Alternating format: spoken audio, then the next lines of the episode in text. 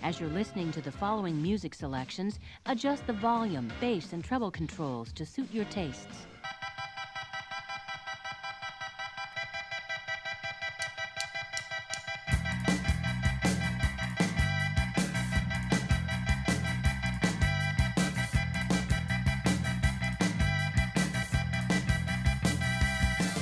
on today's episode of Android's Dungeon.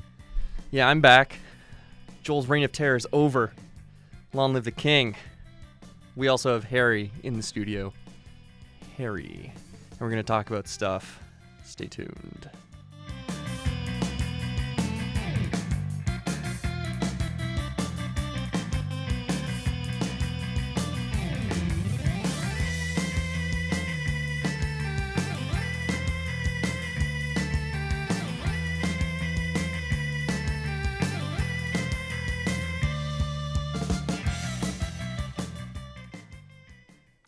Welcome to CFRU 93.3 FM, broadcasting out of the University of Guelph, Guelph, Ontario. It is a fairly mild March day. Um, I think everyone can say it was probably okay. Was your day okay, Joel? Yep. Harry? Not bad. It was great. I'm happy to be back on the show. Oh, excuse me, sir. So you have a great day. Joel and I have good days. Joel, do you want to change your day? Was it still good, or is you are you sick of Harry trying to upstage us on our own show? Honestly, I slept most of the day, so Whoa! You mean you worked so hard you were sleeping? no, no, I actually stayed home sick. Oh, you were sick today? yeah, well, I it was kind of bad yesterday, and then I just decided that uh, I needed to catch up on some sleep, so I took today off as well. Well, I, I worked yesterday. Oh, okay. It was funny because I thought I could take today off. I feel really bad, but my boss never takes the day off. I feel guilty. Hmm. I came into work and she took the day off. okay. So d- I'm just happy to be on air live on this beautiful Thursday afternoon. yes, it's Thursday. no question about it. Mm. Breathe in that sweet Thursday air. Uh, Uh, yeah, we're on uh, a little bit earlier today, aren't we? n- well, no, I think it's going to be the normal time Oh. because it got. Uh, we were originally going to be preempted or moved around, uh, but you are listening to this at the normal, appropriate time slot for Android's Dungeon, which is a show, by the way, about games, movies, music, whatever, whatever pops up. Uh, you can listen to us online at cfru.ca. I thought this was a social justice show. Social justice. It's, it's there's social issues and justice is often dispensed, but it's often indiscriminately at the whims of whoever is uh, pulling the trigger. Uh, but you can also. Oh, this is a big. This is. Can I get a drum roll from our guests, please? Yeah. All right. I'll take it. Sounded like a bug flew into the mic for a second or something. Like cricket's back. The cricket. Uh, we are now. You can listen to us on your own free time. You are no longer at the mercy of time of, of linear time. Well, I guess you're still at the mercy of linear time. You can't just like um. this isn't 2001. You're not. You're whatever. breaking out. this is tough. Um, you can go to anchor.fm, I believe is the, the website. Joel did some excellent work on this, and it is a podcast hosting site.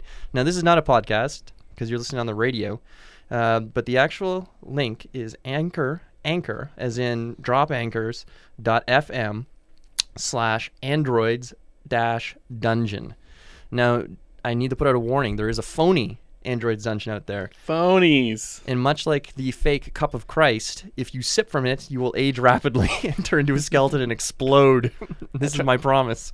I tried to listen to some of their stuff. It was Was it all right? it was pretty boring. No, it stunk. it was no good. they're, they're evil. Oh, the first half hour was just discuss they were, them discussing how easy it was for them to play Dark Souls and how everybody else is bad. it's that's classic conversation. Have you played Dark Souls, Harry? the video game or the board game? I'll Actually, say, well, why let's am say I asking? both. I played yeah. both, yeah. it's okay. There you go. Uh, what do you think of the board game? uh, the board game, honestly, so I think it mimicked the video game really well. Yeah. Um, but if anything, it was not not very much content in it. Re- not much content. Yeah, I, I think that there's a lot of replayability, but I mean the level layouts. You know, there's only kind of four or five tiles that you lay out, and every level ends in a boss, and there's Yeah. only four or five bosses. So And uh, Hmm. I, isn't the way it works like the boss's deck is it always pre-programmed? It's always gonna, or is it you shuffle it up, but you know what sort of moves to expect? So from you don't shuffle it. uh huh. So by the time you've run through the deck, you know the order of the moves. So, Okay. so you you shuffle it before you fight the boss, but then Yeah. every time you fight the boss, or sorry, every every time the boss's deck runs through, Yeah. you know the order of the moves. All right, so then you're supposed to, just like in the game, I guess, have learned the patterns and are responding. Yeah, so it kind of mimics the game. You you learn their moves the first time you you fight them, and then and you're supposed to remember. But And th- I thought the the one of the main criticisms was that it has this weird life system where it's like you only have so many tries before it's like oh you're done. Whereas it like why it's yeah, it's a board so game You only have so many tries, and which isn't even like close to the the actual game. And can every time you die and Yeah. you lose one of your tries, you also get weaker. Yeah. Uh, so it's What? super punishing. which is closer to for some I can nerd out about Dark Souls for a long time, but the uh, the second game, Dark Souls 2 brought in something that was one of these oddly punitive measures, which is um i- is the for for somebody who's playing the game for the first. Did you play 2? No. Did you ever play 2, Joel? Have you played any of them? Mm, no. No. Yeah, I started Dark Souls one. Remember, and then Oh, I, yeah, that I was didn't have a controller, so I couldn't put up a shield. Oh, there's some people gave up. online that just like, oh, mouse and keyboard is the only way to play Dark Souls. What? Shut up. You're wrong. It's a romp. Anyway, in two, there's this thing where every time you die, your health drops a little bit. And it's what it's something that anyone who knows how to play the game can mitigate because there's a ring you can rush to that just negates that entire effect or at least halves it. But for somebody who maybe this, oh boy, this is my first game. I'm gonna try to have some fun with this. Oh gosh, it's hard. Oh wait, it's getting harder as I get because it's it's just like oh that your punishment for the game being hard is it's gonna get more difficult for you. And I guess one sort of had, or Demon's Souls sort of did something where every time you died, there was this thing called world tendency. And it was a half baked idea that the Japanese just kind of threw at the wall and said, Is it sticking? Is it sticking? Ah, forget it. We're never going to do this again. But every time you died, it would affect the world. And it could get darker or lighter depending on what you've done. So killing a boss in the world made the world get lighter and the enemies are easier and your life is uh, higher. Dying in the world or getting ganked by an invader drops the world tendency. But there was kind of cool because there were certain events that only hit at certain world tendencies. So if it's super light, then you can only get this, or if it's super dark, you start fighting phantoms of uh, Like your former Gloomhaven. friends. Yeah, I guess Gloomhaven does. Well, there are reputation things that we haven't Yeah. come across yet. But that's what I was going to ask you, Harry. So you're saying the game feels limited because there's only five tiles. Are you spoiled because of Gloomhaven's binder full of tiles? Yeah, I mean, there are also a lot of other games like Descent and Imperial Assault, uh, Yeah. which are kind of in the same vein that also provide a lot more content. Yeah. I mean, Dark Souls is nice because it has The some miniatures. really, uh, yeah, really detailed miniatures, um, which account for a lot of the cost of the game as well. Um, but overall, I don't know. It's uh, it's good. I mean, it captures some of the the feeling of desperation of the original games, but Hmm. I think also much like those games, it's really hard to get into. Uh, it's kind of also it's really discouraging. Do you think anybody think would some play it like, if but- it wasn't Yeah. for the video game? No, honestly, if it was not Dark Dark Souls themed, uh, the theme adds a lot, in my opinion. Fascinating. It's, Hmm. If it weren't Dark Souls themed, I, I don't That's see good. it That's a good very question to talk about when you get into like licensed games, and I think that's the mark of a a good. You could argue a good game in that if you stri- uh, stripped away all the licensed stuff, does it Game of stand up on its Thrones. own? Game of Thrones, like Yeah. I think Game of Thrones. The, it, the, the you're talking about the Game of Thrones board game, right? Yeah.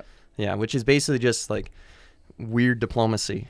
And I think if you stripped out all the Game of Thrones stuff, would people would it sell as many copies? No way. Is the game still?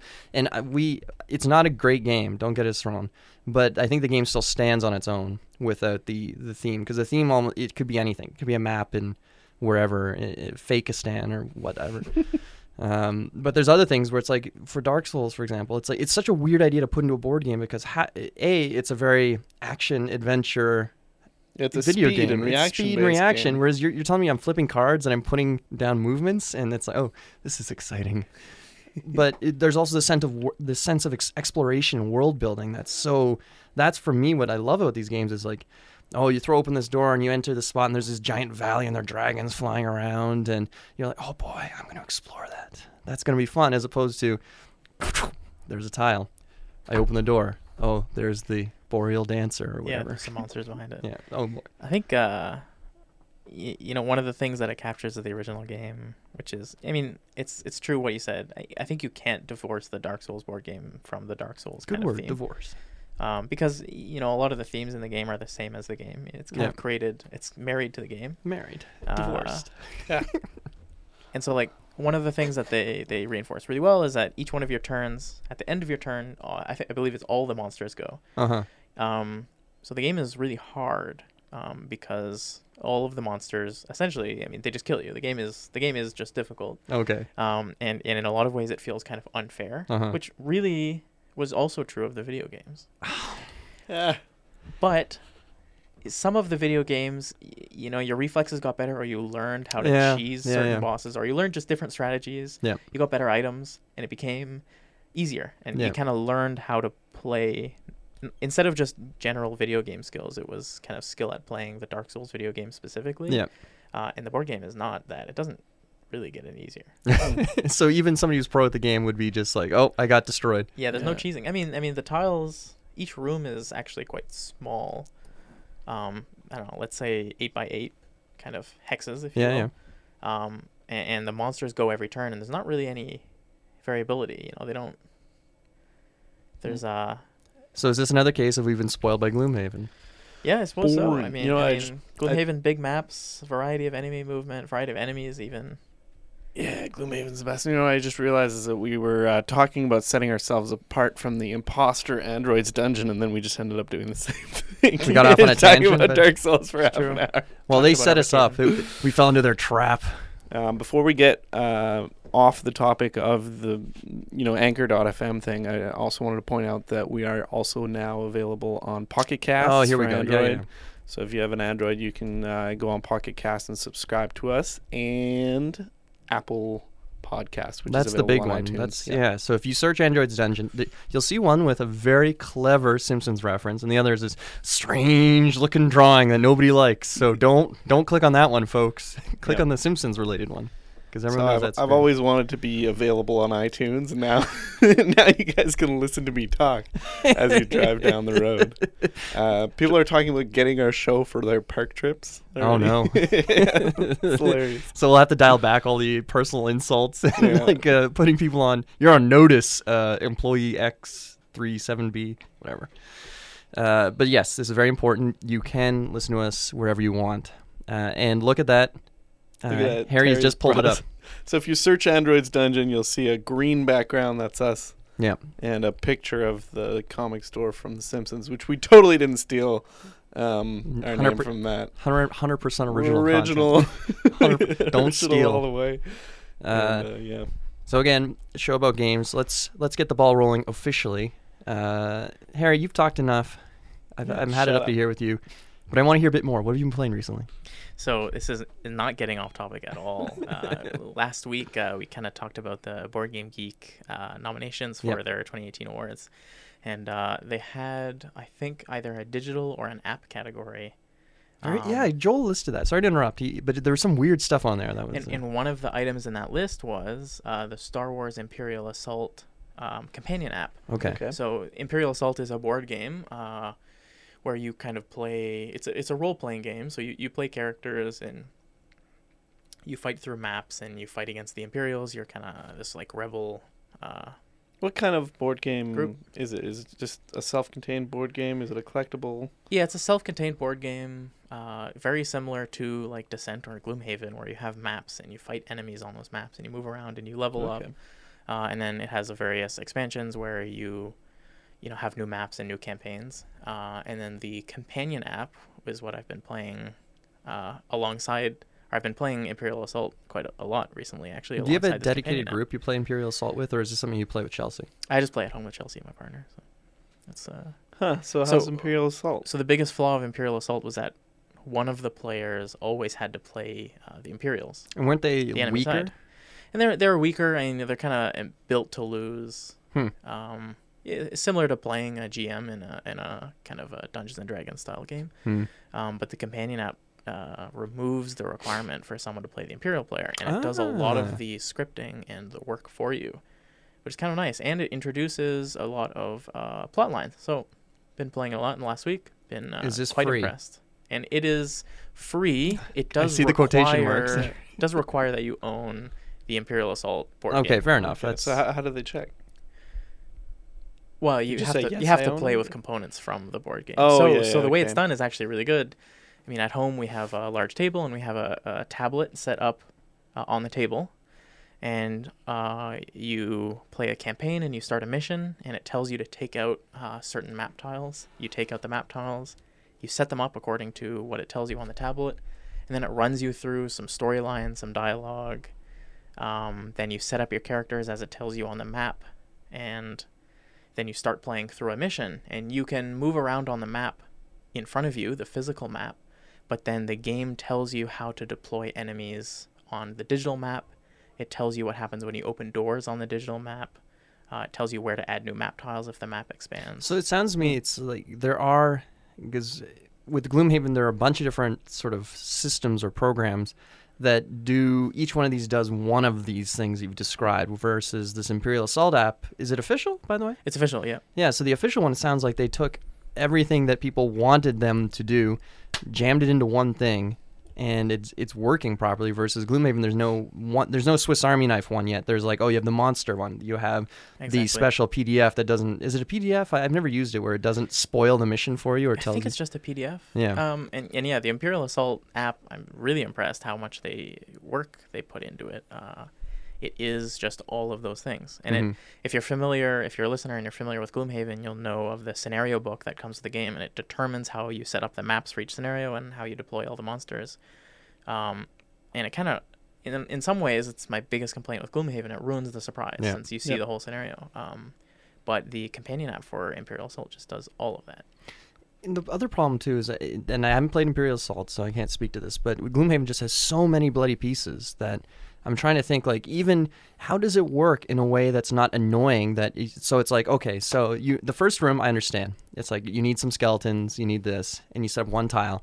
But then you're sitting there and you're looking at the rest of the tiles and you're looking through the tackle boxes, all the rest of that stuff, and you're going, so am I going to be fishing for stuff every time I open a door? Is and then it's and then you're you're like, all right, take a minute, guys. Ah, fishing around, setting up this, setting up that. So to me, that could almost be it's just like an inherent weakness to one of these games. Either spoil it all, or you have to deal with the tedium of or the frustration of possibly having to build this on the fly. It's funny because the, the Imperial Assault Companion app doesn't really solve that problem, Mhm. but it helps mitigate it in, in a lot of ways because there's no pressure to set up or get out all of the monsters in the scenario at the beginning of the scenario. Mhm. Instead, you kind of do it piecemeal. Like the you'll be halfway through, through a scenario using the Imperial Assault Companion app, and then it'll tell you, well, it's time to deploy, you know, some uh, uh, elite Imperial stormtroopers. Yeah. And then so you're like, okay, well now we have to get those out of the box. So you, you kind of it disperses it throughout the mission and kind of removes a lot of the the feeling of tedium about it.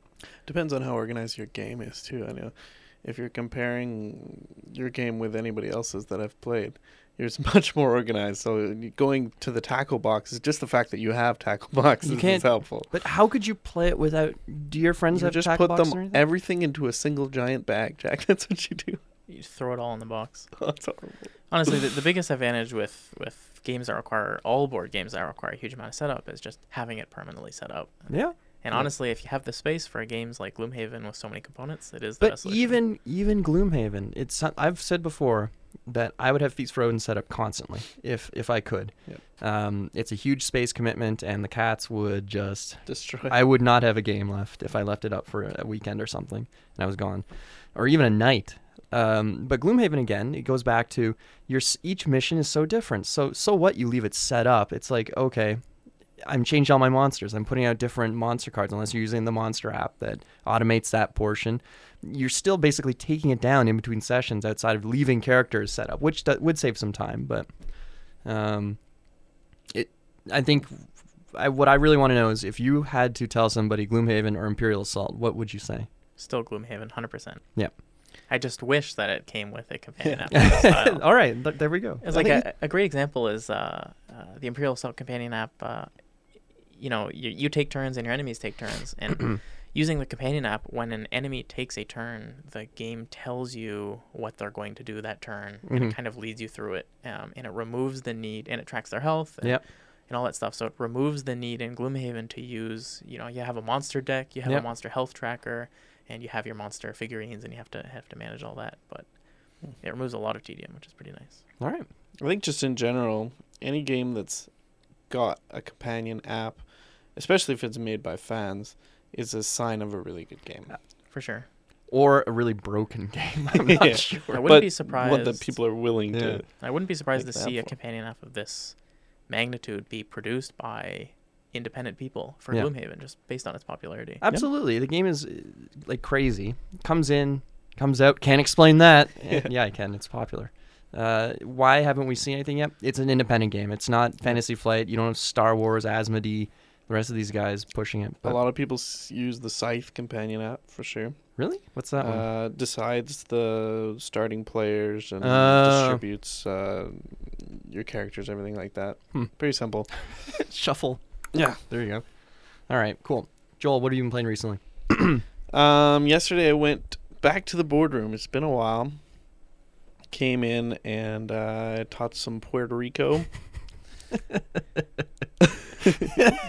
Joel's And new to- favorite game. To to a bunch of veteran gamers who picked to it, swam into it like fish to water. Well, they also had never played Codenames before, so can I get to that? Oh, jeez. But I have an interesting story with that. Okay. Um, so I teach Puerto Rico. Goes great. Everybody liked it. Cool. Um, actually, I got last. I was. It's too- because you're bouncing around doing Yeah, everyone's yeah. turn. Oh, for I think you should. Oh, this is a really good opportunity for you to, you know, trade. You're the only one that can Christ, do with it. My plan though. This I'll do it anyway. So, so yeah, I had a lot of fun and uh, taught Puerto Rico. Got blown away. I think Seth won, and then Probably um, cheated. sort of our group started growing. So you know, you go to your go tos. So the next go to, obviously, Codenames. Uh, surprisingly, nobody had played it. So Which is getting rare and rare when like my dis- my my family outside of uh, immediate family has played it and owns a copy. You think, all right, we've hit like not Scrabble territory, but we've hit like it's, Yeah. it's popular. But I was really happy in that I taught the game, and halfway through, having played the first round, somebody bought the game online. Come on, on really? their phone. They just got out their phone and like, this is amazing. And what website out of curiosity? Amazon. Amazon. And What'd they the, pay but sad thing was they paid twenty bucks for it. What was it at the boardroom? It was twenty five, and they could have got Oh, the five bucks off. They didn't know. They could have supported the boardroom, but and twenty bucks can too. That's about um, I'd say three dollars, two dollars more than uh, J and J's or someone else. But Yep. they got hosed. Really taking advantage of. All price aside, it was pretty cool to Yeah. teach a game and have somebody buy it on the spot. And Yeah. did everyone have a good time? Like, obviously, the person who bought it right there had a good time, but uh, it went well. Yeah, it was lots of fun. And then what? What do you think? The crowd got even bigger. Uh, obviously, people had been drinking. What do you think I went to from there? Well, How big are we talking? yeah. Eight. Oh, advanced Civ. Yeah, yeah, right to advance it. No, I think of something where maybe it's a Eight bit- people, It's a bit like whose line is it anyway, and that the points don't matter. Oh man, for me that's concept, but um, I I really can't. Concept, yeah, for sure. Uh, it was Telestration. Oh, nice. Classic. always like Classic How'd that go? game. hilarious. Yeah, always. Uh, I think I was kind of. Everyone at the start was actually trying to do well, which was Oh hilarious. jeez. I was like, oh, guys, this is not the point. Here I'm drawing these. Well, I won't say on the radio. Lovely uh, flowers. Did you play with the point tracking system that they have? I don't even know how that works. how how does do you win telestration? I have Yeah. no idea. It's in the rules, but I've never read them. Has any Yeah. if there, if there's a listener out there who's actually played Telestrations to win, I'd like you to answer because I, for the life of me, if you put a gun to my head, I have no idea what to say. You can email us at cluelessdorks at androidsdungeon.net. Yeah. Hold something on, let me like get that set out. But before we move on, I mean, there's a lot of us here that's got to talk about games. So I'll just say that Telestrations is a fantastic game. Yeah, yeah, we don't bring this up very Uh, often. Very good party game, very light game. Think of it as advanced telephone tag, where you write down a word and then the next person draws it, and Mhm. the next person writes down what they think it was, and you pass it around until you get to the end. Uh, I would give it uh, 12 out of 14 dead pens because it just burns through Oh, sharpies, man. and you have to keep getting new And you ones. don't need to buy the game, right? No. No, you could just you know write on paper too. Yeah, there's zero like Really simple concept. yeah, it's definitely one of these games that it's like you could see somebody just I don't want to say print and playing, but you you're like, all right, give me a pad of paper, we'll sort this out pretty quickly.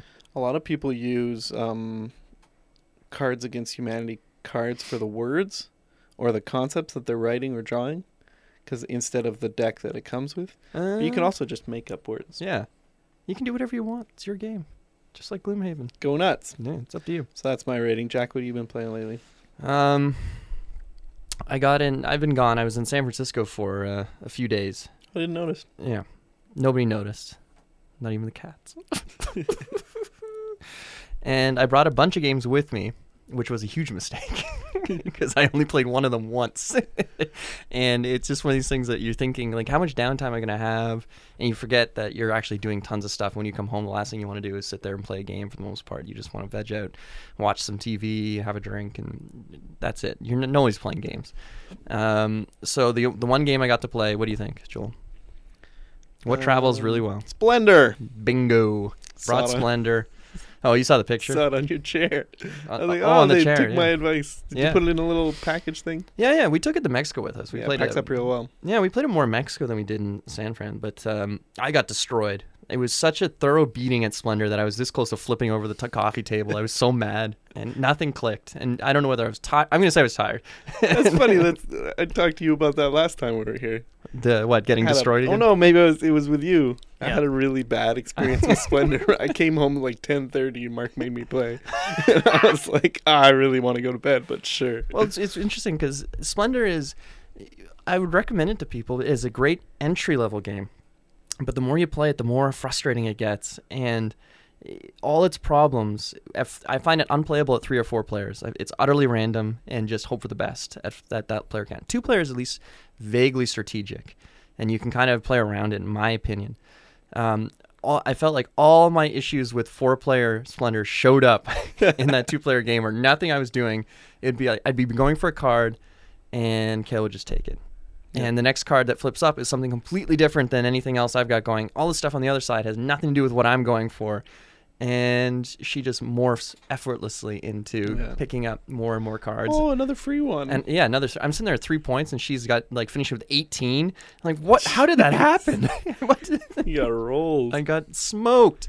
You know you're in trouble because this is what happened with me. Yeah. When you start taking golds because you can see, okay, if they get that card, they're gonna win, and Yeah. you take that away, and then another one goes, and you, ah! It, it's and I don't the the expansion's out, but I have I don't know if it fixes any of my inherent issues with Splendor. It's still a fun game, and it's but it's just can't take it seriously. What do you think about Splendor, Harry? I've only played it a couple times. Uh, I think it's good. I mean, I think you can pursue a single player. You can pursue your own strategy, but there's enough randomness in the game that if you're playing against one or two or three people, they're each pursuing their own strategies as well. Well, sometimes their strategies are just randomly better than yours, and you lose. Maybe it just comes down to being more aggressive with like reserving cards and like not hesitating to take stuff like that. For me, it always just seems like a giant waste of a turn. Even with the one gold, it just like Yeah, we talked about this this, this week where if you're not taking three chips every time, you're slowly losing. Yeah, which is nuts to me, and especially again at a two-player count, you're down. You take three or four chips off of each stack, so it's like you look at it, and then it's like it goes back and forth a couple times, and you're out of the stuff that you need, and the other person needs what you have. So you're both kind of jockeying for these, like, oh, I need some extra red gems or something. Ah, You know what also drives me crazy, and you know, Splendor is a great game, and I think we're just kind of frustrated in our. Um, well, we've both, we've all played it a bunch of times too, so. But um, one thing I hate is when you have exactly what you need for a card, mhm. but that card, let's say it's a blue. Yep. Um, you already have three blues, and there's nothing that needs more than three blues in the entire whole way up Yeah, the yeah. stacks. You're like, well, I could get this. might as well. It's not gonna do anything for me. and then your chip, you're starting to hit your chip limit too, and it's like, Oh, well, I'm going to be discarding soon. So, well, bet, bet, better than nothing, is it? How does the chip limit? Like, can you just draw? If you have eight, can you draw two, and then just stop? you draw up, but you have to discard down at the end of your turn. So you take, you could go over, but Oh, okay. uh, but it doesn't matter though because you're drawing anyway. So you might as well just take two that you need. Yep. But whatever. Um, and I'll say this: the so we played Splendor, and we popped into a couple of, uh, uh, or maybe just one. I'm trying to remember. We popped in a couple stores that sold games, Hmm. but we popped into Games of Berkeley, which is right downtown Berkeley, and um, nice big storefront. If you check out Android Jun- Android Dungeon on Instagram, uh, Kayla has been maintaining and doing a good job, and uh, it's a fairly big space. Um, but feels closer to I don't know if you're in Guelph, um, you know Simply Wonderful, um, but it's kind of a bright. Uh, Simply Wonderful is a little cramped now, but when it first started, it was fairly large open space and a lot of aisles to walk through. This place was very large and open and giant dome ceiling, lots of light, as opposed to the more grungy, like J and J's esque. Uh, are there any windows in J and J? I don't think so. I don't think they have a single window. No, it's uh, like a casino style to remind you that there's an outside. I just have to have shelves instead. there's no room. The light is comes off of the all of the game. They're Yeah, just yeah. glowing, and they just call to you. Oh, Jack, buy me, Jack. It's a little more expensive, but you should buy me. Uh, so anyway, Games of Berkeley was there, and they had good selection. You're walking through, and you're kind of going, "Yeah, yeah, that's good. I'm surprised they have that. I'm happy about this," because it wasn't a pure game store. It was a mix of some other stuff. But what got me was if you go into the back, they have dedicated game spaces, and obviously they do their Friday Night Magic, but they were also doing D and D nights and things. And uh, on their on their uh, I don't know, trial shelves or like play while you're there uh, shelves. They have a bunch of weird old games or versions of old games. And again, if you check out the Instagram, you can see it. But they had a copy of Twilight Imperium Second Edition, which looks not fun at all. What? it looks it looks I thought it just began with the third edition. oh man, when you look at the early editions, you wonder how the game got this far. But I guess it really Yeah. called the people. They had World of Warcraft board game, which is supposedly quite good. Hmm. Oh, really? Uh, Wow. Pandemic, a first edition or second edition of it that looks strange, looks kind of like an ambulance, um, eh, but it's still it's got all the same beats. I don't know what they changed or fixed in it, but it's kind of weird just because you're going through history of Yeah. games because God knows how long these have been there, and it's just neat to see how they've changed throughout the years, at least uh, aesthetically. But um, And then there's games like Puerto Rico. timeless. Yeah, Speaking of old games, do you want to give an update on your uh, on your uh, saga when it comes to trying to get a civilization? So Joel and I, I'm going to include Joel in this because he knows every every step of the way. Uh, Harry, we are going to rope you into it when it when it shows up.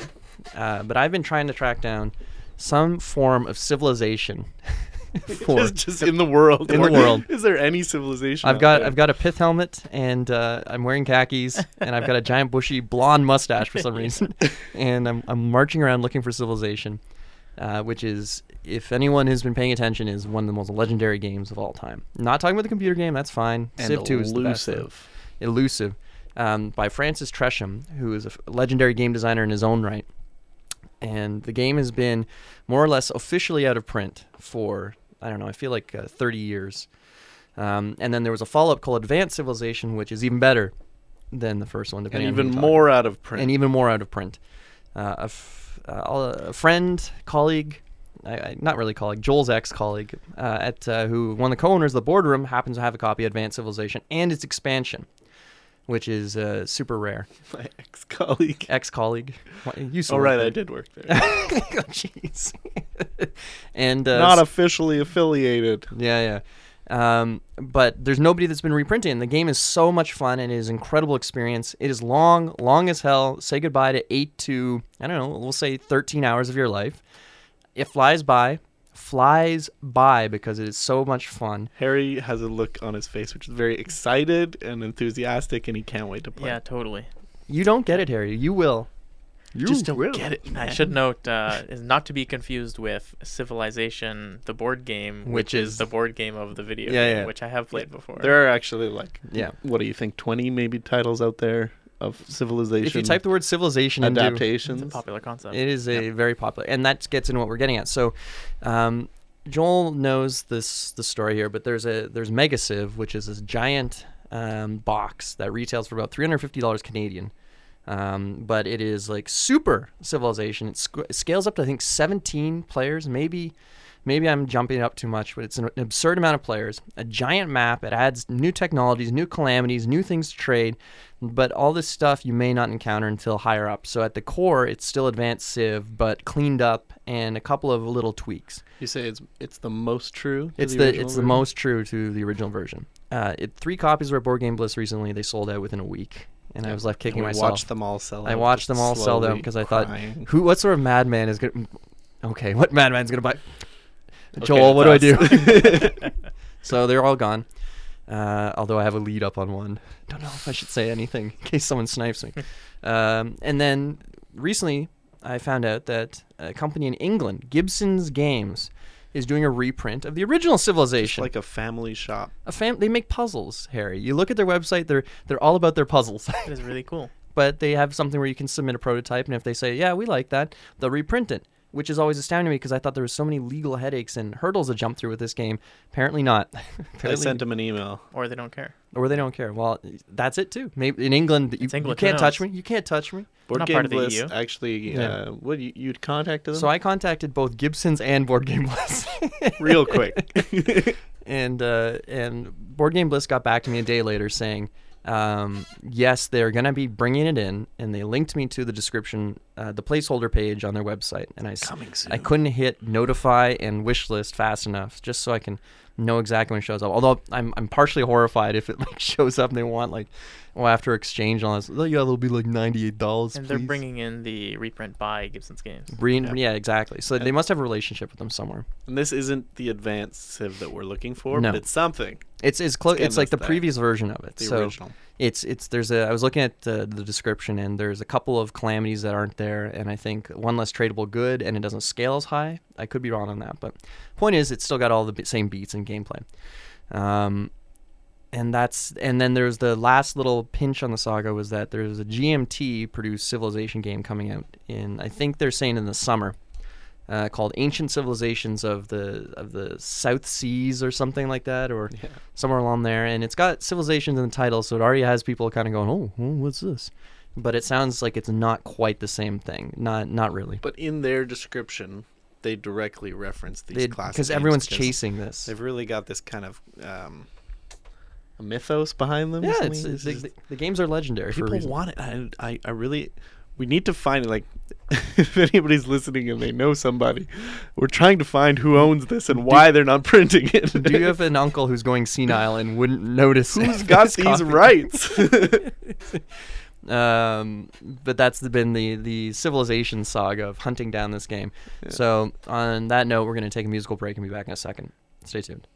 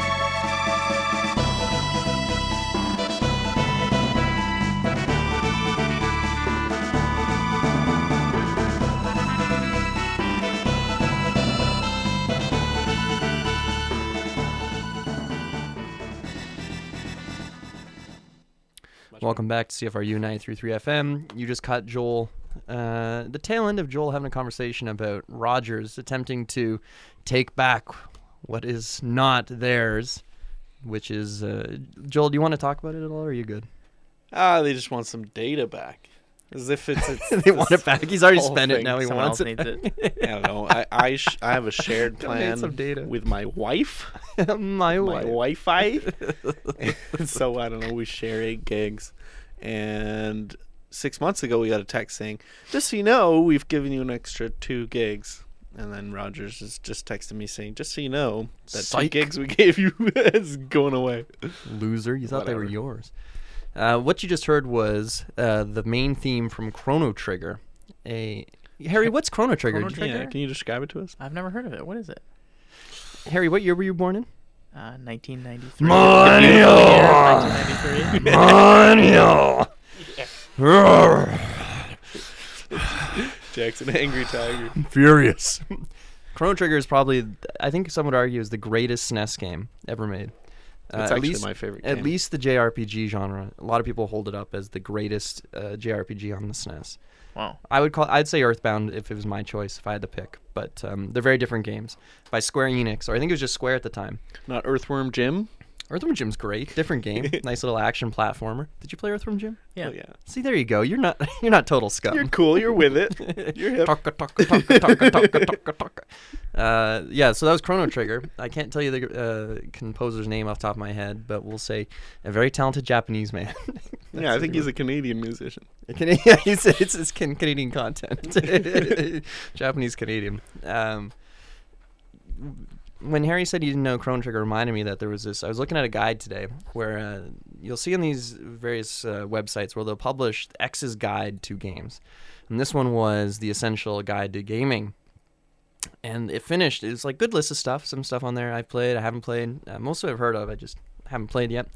One of them on there, at the end of it though, it says, "There, now you can prove you weren't born after 1990." Ooh. that, was, that was the main uh, slam because I guess Why don't they like you, Harry? I don't know. I've only played good games. Uh, what Final Fantasies? Which ones of those did you play? Uh, started playing Final Fantasy around five Okay, and onwards. my I favorite. believe. Yeah, five. is, and, is five, five, and the one that's on SNES? I never, think were really not a huge games. Final Fantasy Yeah. fan. Um, spent most of my childhood playing a, a joystick-based space shooter. Computer game? Yeah, which I cannot recall the name of, but Wait, It wasn't Space Bats from Hell, was it? no, no, you're you're playing a fighter pilot and you fly blasty, around. blasty, pew, and- pew. No, I actually have not. I used to love it, and I haven't been able to find it. I'm Now kind what- of like trying to hunt it down. Now I'm but- curious. It, w- was the? Do you remember the graphics? Were they, were they, Oh, they were bad. were they really like pixely, or were they kind of smoothed out? So I mean, I think the textures were fine, but yeah, all, all of the models and the meshes were super like sharp edges. Was really, it an Apogee game? I'm not sure. Major Striker, No, Tyrian? No. Hmm. I mean, he doesn't remember. it's pretty so- pretty simple. You're Well, just maybe it would piloting, trigger him, maybe it would- piloting this little fighter Triggered. through space and shooting at large capital ships, and capital ships. pretty fun. Was it one of those? If you get hit once, you're dead. Mm. Uh, what do they call reflex? No, no, Bullet it's kind of like Bullet a hells, yeah. classic. You had, uh, you know, shields, and you're flying around, and your Listeners, shields get if, decayed. if anyone knows what Harry's talking about, Yeah. well, there's Raptor Call of 'em out. Shadows. That was my favorite of those sort of. Uh, do you remember Raptor? Uh, it was was the graphics were incredible. It was an old Apogee, Apogee uh, arcade game, I- guess you could call it, or a top-down shooter where you're flying this jet, and it's going uh, slowly through these levels, and you've got waves of ships coming at you in patterns. So it's not as Japanesey or like it's uh, um, not as like wild in its designs and colors, but um, the, the the backgrounds were so detailed and things would blow up on the ground and you could see the damage you're causing and the, the boss ships were actually kind of tough. And if you were playing on the harder difficulties you made more money and you could grind out the weapons faster. But your ships when you take bullets and your health just disappears and you, you blow up and it's fairly gruesome it was kind of scary you didn't want to die in that game because there's like this cuts to this little cutscene of this your your pilot uh, and your ship's on fire, and you're kind of like, "You're going down. He's going down." And then it uh, cuts to like the ship crash to the ground, and you're slumped over the, the cockpit, and it's like, "Oh my god, there was some consequences." They to it. really wanted to drive home the fact that you were. you're you're dead. Yes, they really made it happen. Uh, but But it, no game over screen. on it. and that's it was one of those games that growing up that it was you only everyone only had the shareware episode, so you played the hell out of Oh, the first Yeah, episode. like Halo. Halo had shareware, Uh, I, I remember or a that demo of Halo- like uh, first level. Halo had like a demo where you could play uh, Blood Gulch Classic. oh really? Blood Gulch multiplayer. But, Oh come uh, on, that's an incredible but you, demo. you couldn't play any other uh, levels unless you had. Oh, the, you, the you don't need another level. Yeah, You're set. Yeah. That's pretty cool. Because Joel's mentioned, I think, demo discs a little while ago. Um, So much fun. You get uh, from you as PC Gamer, but any of the um, PlayStation magazines, they would give you um, demo discs with them as well. Or sometimes you'd buy a game and you'd flip to the back, and they, because CDs were cheap as hell. You just print a bunch of games on there, and it was free advertising. And this was. Uh, you'd you'd be excited because there'd be an upcoming game and there'd be a demo on there that you're like, oh my god, I can't wait to see what this is like. And half the time wouldn't work. I remember some of the games we just we played more than actual games. Like uh, there was one demo, um, and we just called it Jumpy Ducky. I'm not sure what it was actually called, but it was basically it was basically one of those games where it was a, a Mario Party mini game, a whole bunch of mini games, Yeah. and the one that they gave you to play was basically you're running up a pole in a spiral, Uh-huh. and there are just obstacles below you and above you, and you jump over them or you duck under them. It's classic. Was an endless runner? Um, it's it's like that, but no, this was just a mini game as part of like a whole bunch of games. Oh, I see. I see. Yeah. So you just jump and duck until you die. Jumpy Ducky. Jumpy ducky. It's everything you need, or everything you need to know about the game is right there in the, the ti- not jumpy duck. Oh my god, I get it now. um, yeah, it's it's interesting how things have changed, and I think demos are just sort of coming back because there was a while there where it was quite rare for you to actually get a demo of a game, especially on the PC where it's a huge deal. Uh, because on a console demo, you play it to see if you like the game or not. I get that. And now because you've got the the marketplaces or the, I don't even know if you need to have the account to download demos of games. Um, but on the PC especially, you'd try a demo just to see if it bloody works. And it was critical back then, and it's not as bad now, but it still can be a big deal. Wish I could have tried that for PUBG. Oh, hey, do you think uh, board game cafes are like the demo of uh, board games?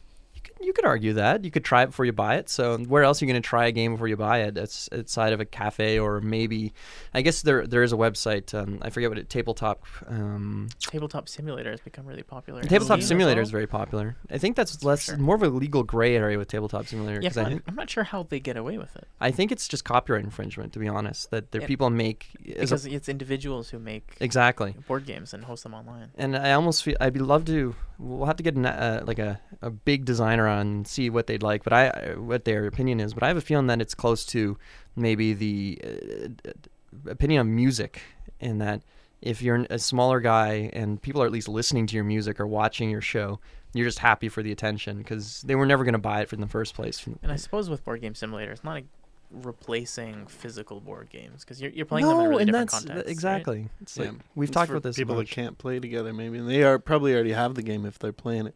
That's a good point. I was thinking like how many times have we like the games we play online? Oh, I already own this, so it's it's kind of like oh, sometimes when you bootleg a movie and it's like it's in my collection, but it's like uh, it's, Yeah. it's somewhere I don't know where it is, so it's like I don't But- feel bad about this. I wanted to ask you about this because do you know? I mean, I think I, you have a little bit of knowledge. I mean, you know, because we talked about Mark and how he doesn't want to uh, rip off Advanced Civilization and, Yeah. and make his own version because the rights are out there somewhere. But how does it work? Because it seems to me, especially with like you said, gameplay and mechanics, uh, copywriting for board games is virtually impossible, and it's sort of a wild west out there. Yeah, I, I mean, I think you're really just copywriting the theme and the overall package. Just the design. Yeah, I- because I- if you have any like specific, really innovative mechanics, like you can bet that other board game producers will be. you would copying it you would in, hope the so, year. Harry, right? Like Yeah, how, I guess so, How many good games have you That's seen with great yeah. mechanics, but nobody touches it again, or you don't see it? But it, I think it's so difficult to sort of maybe take something that works in this game and just immediately dump it into something else that you've got, unless you're going out of your way to use it. But I Maybe can see a that's lot of people taking the Captain Sonar concept and putting it into other things. Yeah. the real time stuff is, I think it's surprisingly difficult to make it work.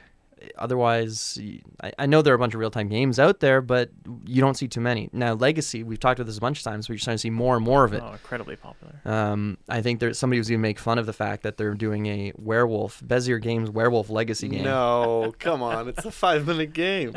Hey, five minutes. Wow, I envy your games of werewolf. Ours have just dragged. Well, One Night on. Ultimate Werewolf. Oh, okay.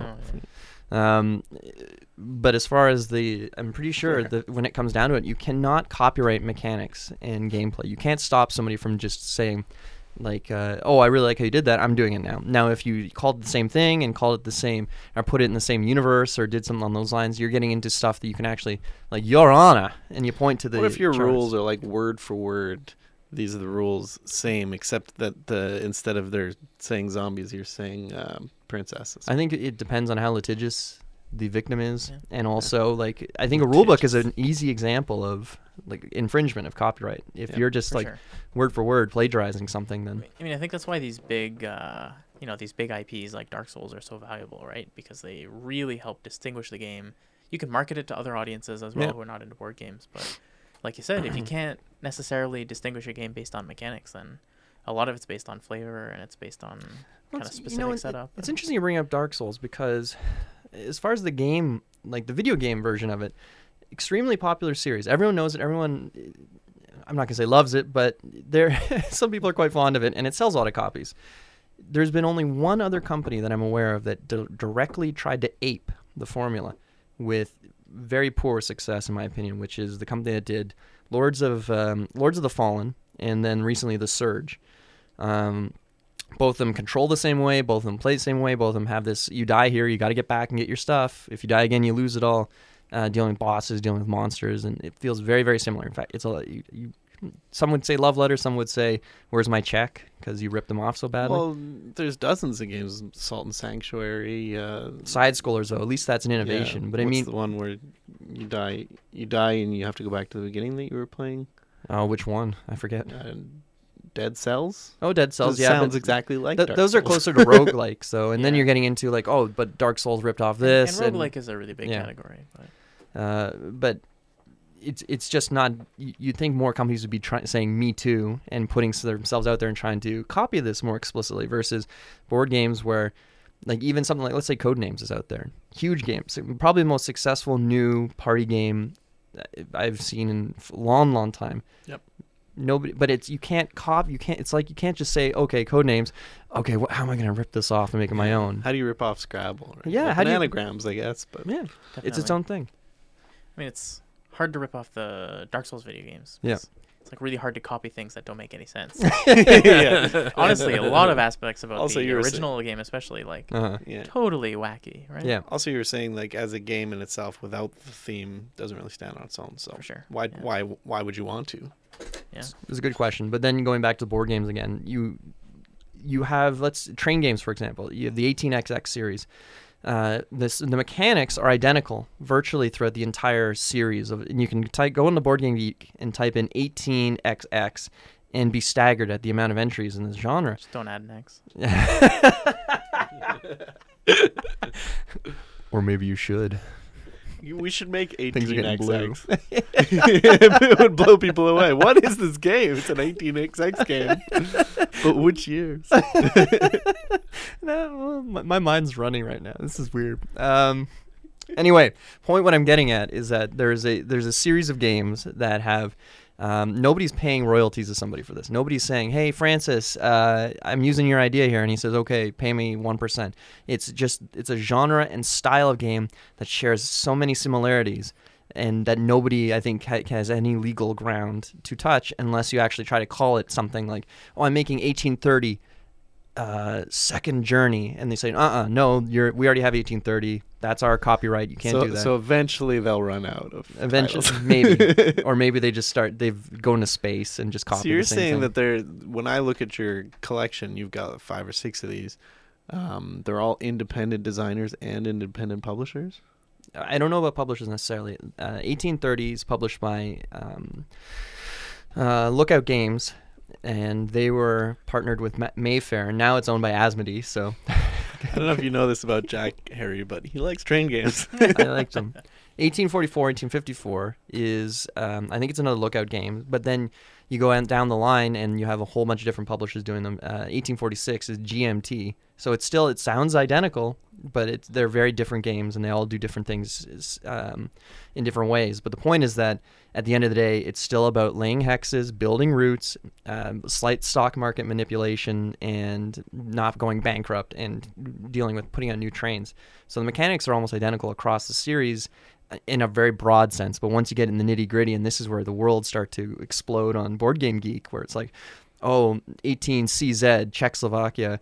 It's uh, we do this differently. Oh, that's incredible! That's nuts! I'm gonna I'm gonna buy that game because it's so different than all the rest of the train games. But it, it just enough. That's that's the way I feel.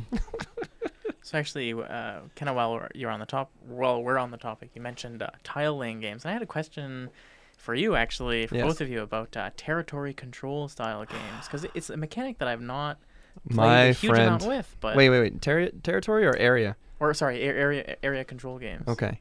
Uh, it's kind of a not hugely popular mechanic, I think. No, I would disagree. I think it's it's the most So popular good. because it's so obviously good. It's it's the like you look at something like um, Scythe, for example, and it is an area control game first, Okay. and an engine builder or economic game second. Yeah, I think I think what you're saying is that there's not very many Inises out there, not very many pure area control games. Right, I- Cyclades. in comparison to games with that mechanic in it. Yeah, totally. Like, Well- I, I kind of where where do you draw the line, right? With 'Cause what? Sorry. There's, there's so many games where you just have uh, unit placement, or, or, or games where you have uh, you place your units and other people can't place their units on the same tiles, and like it's a really popular El mechanic, Grande. right? Uh, yeah, I, I think you depending on how anal you want to get in the distinction of what is like territory control or area control. Um, I, El Grande is generally considered to be the, the, the, the big daddy of the, the bunch, and then you go down. But a lot of the pop war games, which is the stuff that I, I'm quite fond of, to be honest, are area control games. Where, but if you look again, if you go into Board Game Geek and you look at like some of the, the breakdowns of like uh, the mechanics in a game, you'll see area control fairly frequently in, Yeah. in this, even if it's something fairly passive. Yeah. Um, Tammany Hall, which I haven't played yet, is an area control game. Um, you you can just kind of bounce through these lists and some Do you think there's area control in Catan? You don't really control the area. You control the the, no line, the lines between no, no, the no. areas. Y- y- Yeah, that's more route route building than anything. Area So- borrowing. I guess I've Yeah. probably played quite a few area control games. Yeah, just- I guarantee if you went through your list. realized. Yeah, Yeah. So if you had to recommend some really good games whose main theme or main mechanic was area control, what would you recommend? I'd say Twilight so- Imperium Four. You know what? That's it's a gigantic game, but I haven't played it yet, so I can't say. But on. uh, Cyclades is usually my go-to, or Kemet. Kemet Yep. is outstanding, pure area control. There's no bidding, none of that stuff. Cyclades is more of a mix of there's there's more social elements to Cyclades and trying to read other people. Um, but those those two Matagot games I, I think are the, and unfortunately Dominant Species, which I haven't played yet, and is out of print at the moment, but coming back shortly, is generally considered to be the best, the best of the best of area control games. And uh, I would love to give it a shot. I know Rodrigo has a copy of Yeah. it. Maybe I'll trick him. Hey, you've come on enough that I think we need to ask this question. I, I know that Cyclades, or at least he's, uh, you know, a year ago when he told me, is Jack's favorite game. DC deck building is mine. Um, what's your favorite game? Am I allowed to say Gloomhaven? Sure. Yeah. I mean, I mean, at the moment. Yeah, I would say Why not? I mean, Yeah. based on Yeah. how often I play it and how much I've played it since it came out, it's probably Gloomhaven. And but the thing is, is that even though it seems like it's gonna take forever, eventually, uh, Gloomhaven is kind of gonna run run its course, right? Definitely.